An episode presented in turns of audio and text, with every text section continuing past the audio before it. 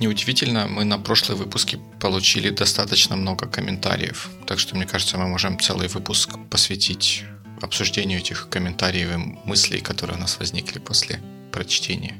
И, наверное, поскольку комментарии у нас были весьма разнообразные, иногда даже немножко к разным кусочкам, да, то есть кто-то комментировал на сайте, кто-то комментировал не на сайте. Я думаю, что мы можем прямо хронологически пройтись по тому, кто когда что писал.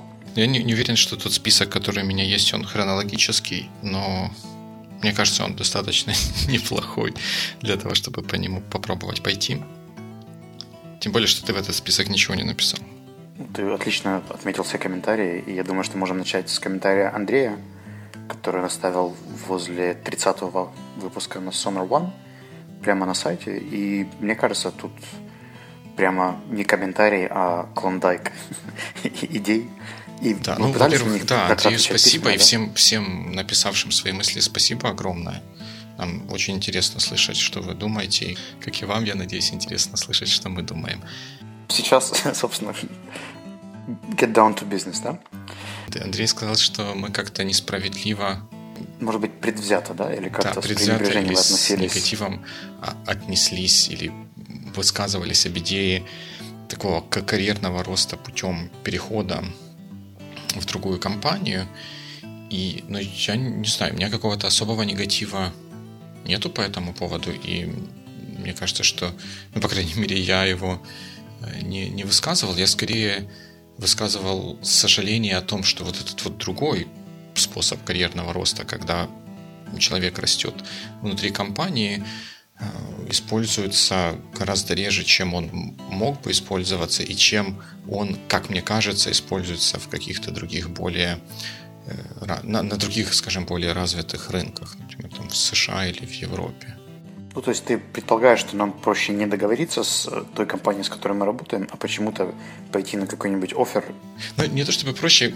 Один из моментов, который, как мне кажется, на это влияет, и я, по-моему, про него уже в каком-то из предыдущих выпусков говорил, что э, действительно у наших, в наших аутсорсинговых компаниях, у инженеров и, и вот это вот инженерной карьерной ветки есть какой-то естественный лимит, естественный порог, через который перешагнуть очень сложно, потому что дальше, в более высоком уровне инженерии, э, нет потребности. Аутсорсинг не создает новые продукты, э, и там opportunities для того, чтобы накопить какие-то знания, понимание предметной области не так много, и позиций, которые бы этого требовали, не так много. И поэтому, как только инженер дорастает до какой-то вот такой естественной преграды, чтобы расти дальше, в смысле получения зарплаты большей, каких-то дополнительных а, возможностей и большей ответственности, ему приходится переходить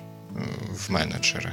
Ну, мне кажется, что стоит еще вспомнить варианты перехода с одного проекта на другой, если компания достаточно широкая. Да, но это же как бы переход в бок, то есть ты, твоя карьера не развивается, это может тешить какое-то самолюбие или удовлетворять какие-то потребности в изучении чего-то нового, но это нельзя называть э, карьерой. Если я строителем клал кирпичи в этом небоскребе, потом в другом небоскребе, потом в третьем небоскребе, это не называется карьерой, это просто, просто работа.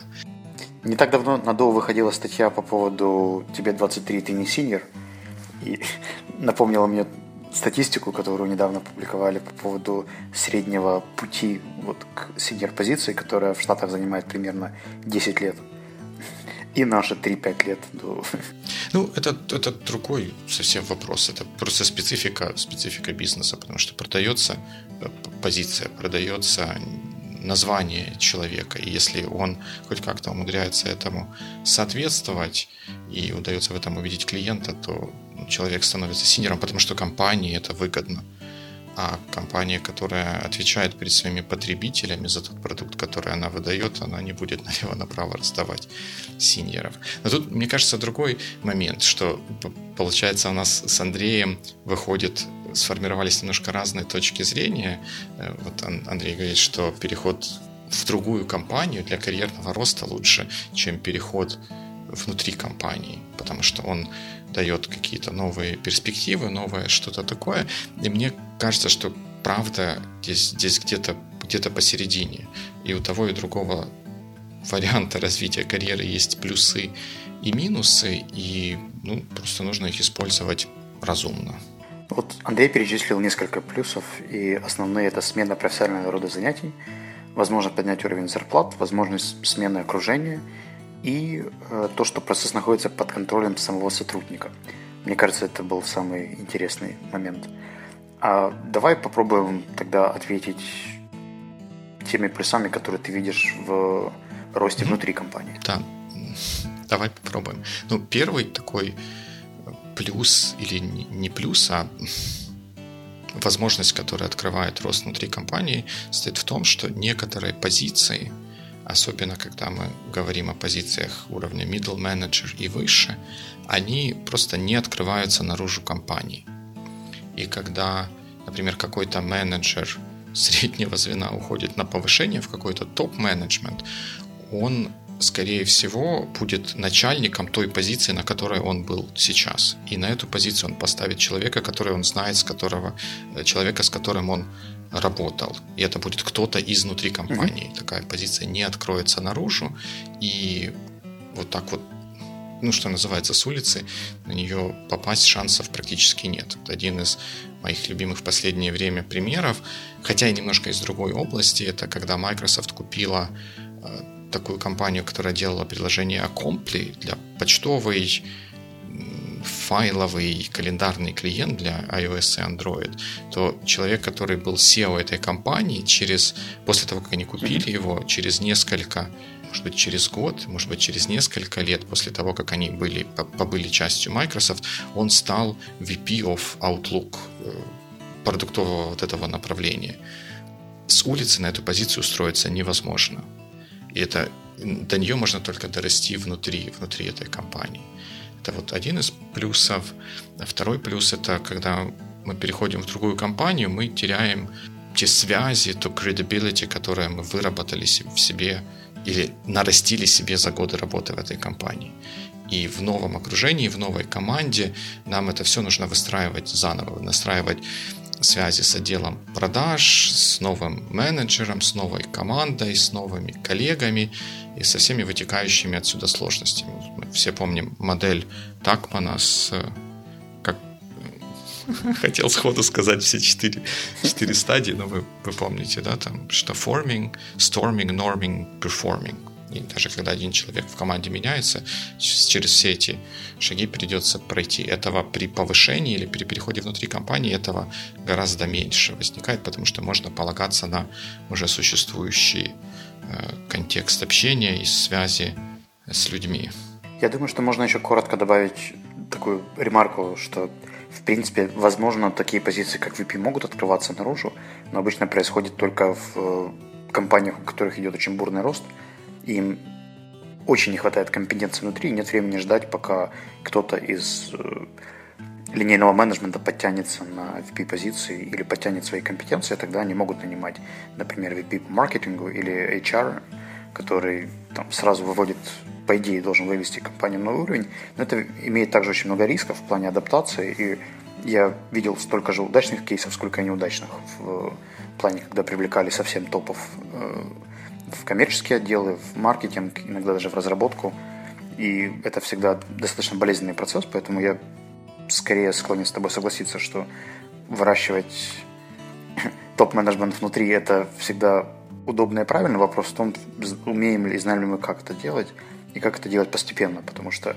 Да-да, это на самом деле очень хороший point. Действительно, такие случаи есть, когда нужно компании привить или прирастить какую-то компетенцию, которая у нее никогда не было. Например, если бы мы внезапно решили открыть э, какие-то ритейл-магазины офлайновые, то у, у нас, как у онлайновой компании, такой компетенции никогда не было, мы не знаем, как это работает. И здесь нам нужно найти какого-то высокопоставленного человека, который внутри компании это будет все строить. Но здесь важный момент в том, что мы будем искать человека, который уже проявил себя в данной области. Для него это будет не повышение, мы не возьмем человека, который хотел бы таким заниматься, а до этого был каким-то просто менеджером отдельного магазина. Мы возьмем человека, который уже имеет proven track record of doing what we need him to do on this position. И это тоже осложняет вот такой вот карьерный рост путем такого перехода. Но, с другой стороны, переход в другую компанию – это действительно возможность сбросить с плеч какие-то узы и оковы, которые, может, возможно, сформировались, потому что как формируется и, негатив, и позитив в связях с людьми, с коллегами, так формируется и негатив, и иногда это тоже может быть достаточным э, плюсом для того, чтобы пойти на такой шаг.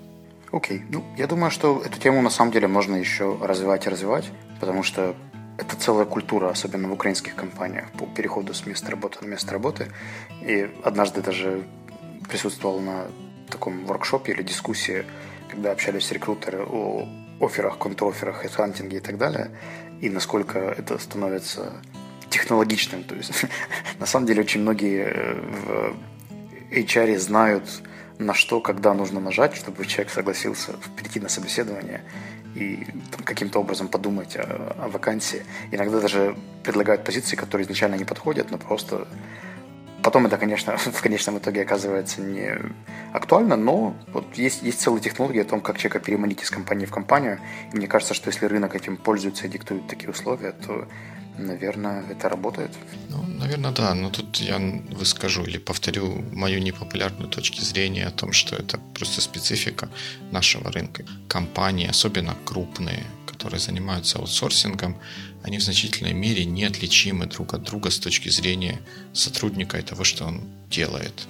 Ну да, офисы находятся в разных местах, может быть разные корпоративные цвета, но в общем принцип работы, задачи и область ответственности, особенно если говорить про разработчиков, она плюс-минус одинаковая. И поэтому в этой ситуации значительно большую роль начинают играть не то, чем человек будет заниматься. Вот если бы я был, например, гонщиком каким-то или футболистом, то если бы мне предлагали или инженером даже, да, то одно, одно дело пойти в Феррари готовить машины к Формуле 1, а другое дело, я не знаю, собирать запорожцы. В принципе, работа и там, и там одинаковая, но как бы в Феррари чуть все-таки интересней э, звучит предложение. Но когда речь идет о том, забирать, собирать запорожцы вот здесь или собирать запорожцы вот здесь, то начинают играть роль другие факторы. Насколько дольше ехать к одному месту, какое место ближе к метро, где лучше печеньки, где просторнее, светлее офисы, где меня назовут синьором, а где меня не назовут синьором. Хотя от этого я-то сам особо не поменяюсь. Знаешь, после таких примеров про Феррари и Запорожца опять будут вопросы по поводу... Не, это, это... Возможно, но это первое, что мне пришло в голову. I'm sorry about that. I, I, я не имел в виду какое-то вот сравнение, а просто продемонстрировать, что иногда э, работа, которая делается в разных местах, она одинаковая по смыслу. И тогда на, на сцену выходят факторы, не связанные непосредственно с работой, профессиональной деятельностью, а какие-то сопутствующие э, соображения, которые приводят, могут в конце концов привести к тому, что человек перейдет из одного места работы в другое. Ты знаешь, я пытаюсь вспомнить, где именно я видел, э, по-моему, на Stack Overflow был опрос по поводу того, что важно для людей при выборе новой работы. И там была весьма забавная статистика. Просто обычно, когда этот вопрос поднимается где-то в тех компаниях, которые, с которыми я работаю, обычно все разработчики тут же говорят про финансовую заинтересованность иногда про технологический стек. А, вот там цифры весьма интересные были, я сейчас уже не вспомню конкретно, но э, показывало, что только молодые программисты э, интересуются очень сильным финансовым положением и э, тайтлом, а те, кто становится поопытнее, постарше и так далее, у них с этим maturity приходит понимание, что есть там целый ряд еще других нюансов, которые тоже важно брать в учет. Я, собственно, наверное, постараюсь найти эту статью, она весьма репрезентативно. Но давай мы сразу перейдем к следующему пункту, который предлагал Александр, касательно зон ответственности и зоны контроля. Да, это было про наш разговор про PM, да, и, и, и про то, что их нагружают какими-то а, задачами, которые, возможно, не сразу или не всегда вписываются в привычный круг угу. задач PM там речь шла, да, про то, что PM назначали ответственным за то, чтобы продукт в конце концов полетел. Не только вовремя был сделан и вложился в бюджет, но и полетел. Да-да-да, и вот тот момент, насколько ли project manager остается project менеджером по факту или ему дают еще и компетенции и authority, в смысле способы влияния продукта на то, чтобы влиять на процессы в компании. И вот если вспомнить аутсорсинговые компании, насколько один PM мог совмещать project и product management, насколько это реально? Ну, это зависит, кажется, от специфики, но сама идея того, что у человека, который работает и занимается профессиональной деятельностью в какой-то системе, когда на него навешивают какие-то ответственности, то есть делают ему зону ответственности. Э, эту зону ответственности нужно покрывать зоной контроля или как зоной влияния, да, uh-huh. зон, of influence. Что если меня назначают ответственным за то, чтобы трамваи приходили вовремя, а я при этом просто пассажир, и никак не могу влиять на то, как трамваи приходят и уходят, то это будет меня фрустрировать, угу. извините за такой термин, и к какому-то хорошему результату не приведет. Скорее всего, я, я, когда что-то пойдет не так, я просто стану козлом отпущения и, в общем, в лучшем случае просто перестану там работать. Да, да, makes sense. Ну и, и, и с PM ну, примерно такая же ситуация. И тут, мне кажется, важно так вот взросло и взвешенно подходить к подобного рода проблемам. Если что-то такое э, видится или возникает, то э, это поднимать как проблему, используя такой корпоративный термин, эскалировать и находить какие-то пути решения. Ты знаешь, я смотрел на несколько ситуаций, когда компания меняла описание позиций пыталась дать новые функции персоналу. В конкретном этом случае это была PM-команда. То есть старались расширить их полномочия и дать им какие-то новые duties. Но это всегда сталкивалось там, с целым рядом каких-то сопротивляющихся факторов. Например, тот факт, что дав новые обязанности, им не всегда давали инструменты для их реализации.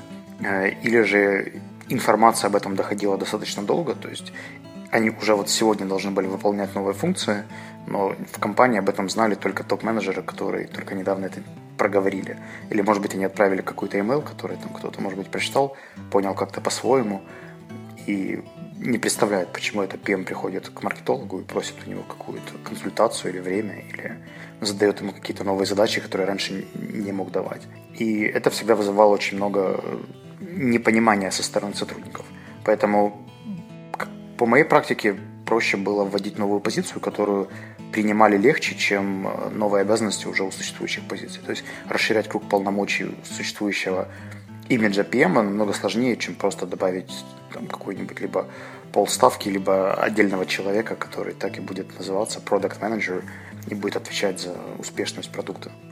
Ну, это больше вопрос change management и того, что вот мы идентифицировали необходимые нам изменения в структуре э, команды или в структуре отдела какого-то, и их надо реализовать. И такой партизанский способ, ну не партизанский, а способ, когда мы старое, по мере того, как оно отмирает, э, выбрасываем и заменяем его чем-то новым, тоже один из хороших, хороших вариантов. Мы у себя в девелопменте этим достаточно часто пользуемся, когда мы придумываем какую-то новую концепцию, как делать какие-то вещи угу. более эффективнее, то мы не, не беремся сразу переписывать всю систему на вот эти вот новые рельсы.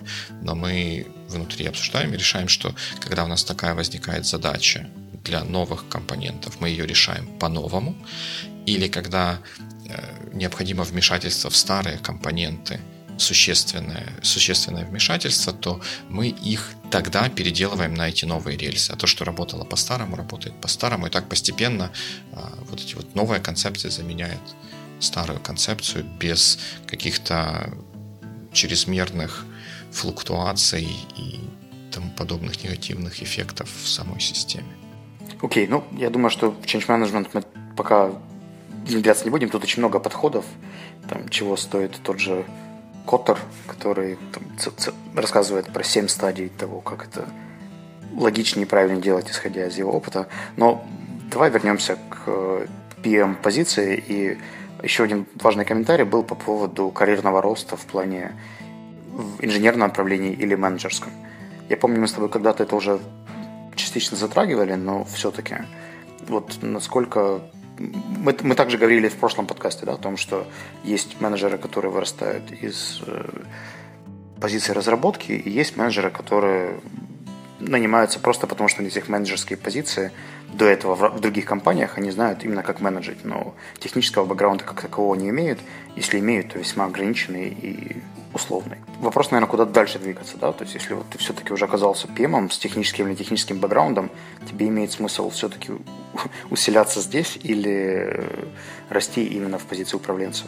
Ну, там, если ты уже где-то оказался, то надо каждому для себя решать, э, куда ему дальше идти. Но я так понял, что у Александра вопрос был больше про то, что девелоперу по большому счету и некуда больше развиваться угу. в карьерном смысле, кроме как идти в менеджеры.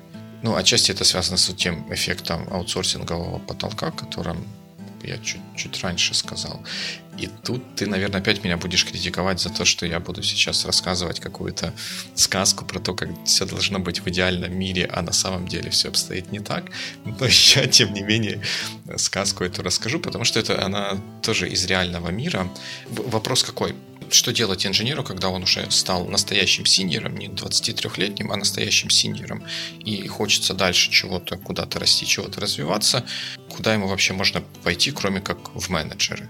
Мне в свое время посчастливилось активно общаться с компанией Intel, которая, как мы знаем, очень большая компания с очень большой историей, mm-hmm. и много интересных менеджерских решений к нам оттуда пришло. Так вот, э, в этой компании Э, есть система грейдов, когда каждый сотрудник получает ну, грейд, по-моему, от 1 до 9, от 1 до 9. Девятый грейд – это вот люди уровня топ-менеджмента, а первый грейд – это интерны, по-моему, или ну, такие вот новоиспеченные сотрудники, э, fresh hires from university. Mm-hmm. И у них есть два карьерных пути. Есть менеджерский, когда ты вот переходишь по, этим, по этим грейдам и становишься более важным и более ответственным менеджером. И точно так же у них есть инженерный путь, когда тебе точно так же повышает вот этот грейд, который означает большую зарплату, большие опционы какие-то и всякие такие вот большие э, преимущества, но при этом ты остаешься инженером, и для инженера вот этого вот самого верхнего уровня э, придумываются специальные названия, а Technical Fellow или Distinguished Engineer, mm-hmm. что-нибудь подобное. И в компании есть инженеры, которые имеют девятый грейд, такой же, как у SEO компании, и, в принципе, такой же вес и всякие такие эм, преимущества, хотя совсем другую зону ответственности, и являются просто вот чистыми инженерами, которые с другими инженерами копошатся и придумывают новые процессоры, новые архитектуры, новое что-то, что они там должны себе придумывать. И вот это, мне кажется, очень такой хорошей, правильной структурой э, как компании, так и карьерного роста. Однако мы все понимаем, что реалии, например, наши, накладывают на это отпечаток своей суровой действительности, и не везде и не всегда такую схему можно реализовать. Где-то mm-hmm. просто не нужны вот такие вот э, инженеры, которые витают в своих каких-то инженерных облаках и не reported billable hours. А вот ты сказал, что в принципе они имеют вес, как и SEO. А в чем это реализуется, если в принципе зона влияния у них такая же, как у обычных синеров? Я не думаю, что у них зона влияния такая же, как у обычных синеров. Я думаю, что у них есть гораздо больше полномочий начинать какие-то проекты, предлагать участвовать в каких-то заседаниях, совещаниях с участием топ-менеджеров, чтобы определять стратегию компании, а, когда они наверняка а, получают бюджеты э, для того, чтобы реализовывать какие-то свои исследовательские проекты, хотя, возможно, они не отвечают за эти бюджеты. Вот я, я вот этих вот подробностей не знаю, но они играют очень большую роль в, в работе компании.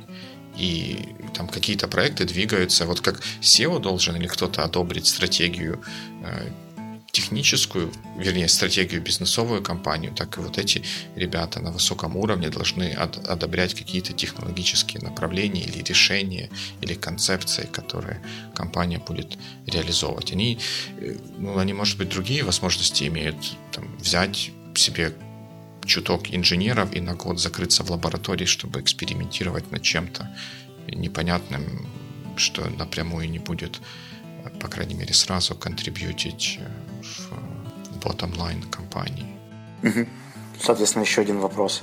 А, знаешь ли ты примеры в украинских реалиях, где люди, вот даже получив, например, позицию архитектора, еще знают, куда им дальше расти?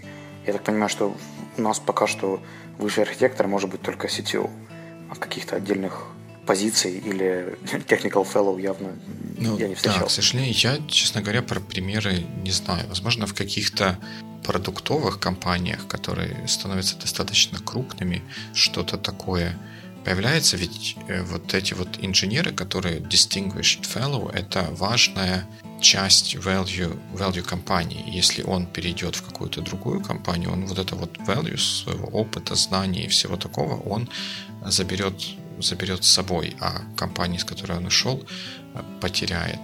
И мне кажется, что вот в продуктовых компаниях, которые вырастают там, за 50, может быть, 100 человек, такие, такая структура в том или ином виде начнет зарождаться. И, может быть, в каких-то компаниях уже зародилась.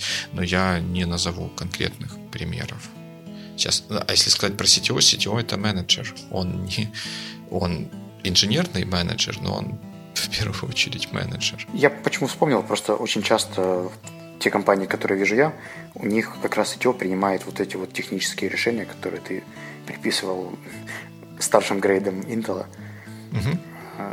То есть, когда открывается новое направление, либо новый продукт внутри компании, либо еще что-то, как правило, CTO имеет какую-то вот эту confirmation или approval функцию, которая дальнейшем уже передается mm-hmm. на меньшие команды. Да, да, но это растекает опять же из специфики. Вот у нас очень мало компаний, если вообще... Наверняка есть, нельзя говорить, что есть. Их нет, но, наверное, их очень мало, в которых есть настоящие R&D departments, которые просто занимаются ресерчем, а не development. Вот в Intel, в каком-нибудь Microsoft, в каком-нибудь Apple и в других больших компаниях такие такие департменты есть, и там CTO, наверное, имеет чуть меньшую, меньшее влияние на то, что mm-hmm. там происходит. А если говорим просто о, о текущей операционной деятельности компании, то там, выполнение текущих запланированных проектов, оно попадает,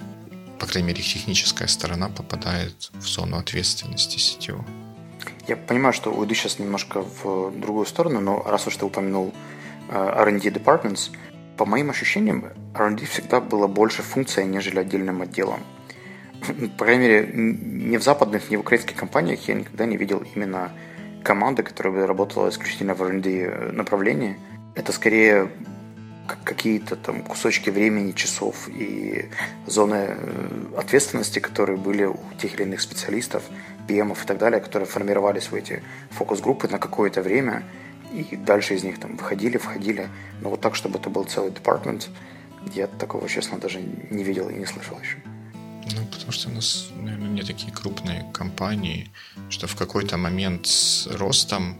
Ну, R&D — это в первую очередь структура какая-то, да, которая тем или иным образом получает ресурсы для того, чтобы выполнять какие-то внутренние исследовательские проекты, которые ну, исследовательские, они напрямую не влияют на bottom line компании в текущий период, но если они проведены удачно, могут повлиять в какие-то будущие периоды. И если мы откусываем от 40 человек по часу в неделю, то в какой-то момент нам становится эффективнее с организационной точки зрения из 40 человек откусить одного, чтобы он 40 часов в неделю занимался R&D, остальные занимались своей обычной деятельностью. Потом это, возможно, как-то ротируется, и человек, который все время сидит в R&D, не сидит там все время, он приходит на реальные проекты, может быть кто-то, кто напрягался в последние полтора года над выпуском какого-то нового продукта,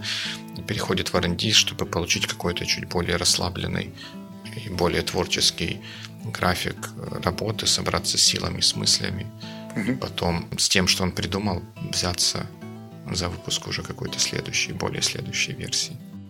Ты знаешь, это очень напоминает э, несколько кейсов, когда внутри аутсорсинговой компании появляется бизнес-дев, который говорит, друзья, ваше место в продукте, и они создают какие-то небольшие команды продуктовые, которые там стараются экспериментировать на основе компетенций.